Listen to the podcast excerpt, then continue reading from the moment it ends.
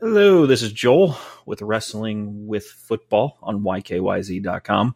In the last episode, we talk about how XFL in 2001 got rid of the coin toss. Well, what did they replace it with? They called it the scramble. One player, one representative from each team would start downfield. They had the football on the other side of the field on, a, I think it was just on the regular tee, a kickoff tee. Both players uh, I don't remember how they designated what, when they ran, but they would they would dash downfield. The first one to get possession of the football was what who is who had it.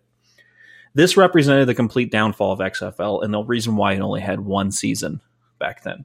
Specifically because the owner of XFL is Vince McMahon, founder, not founder, but uh, head of WWE, back then WWF, and really wanted to have that feel of kayfabe and all these other things.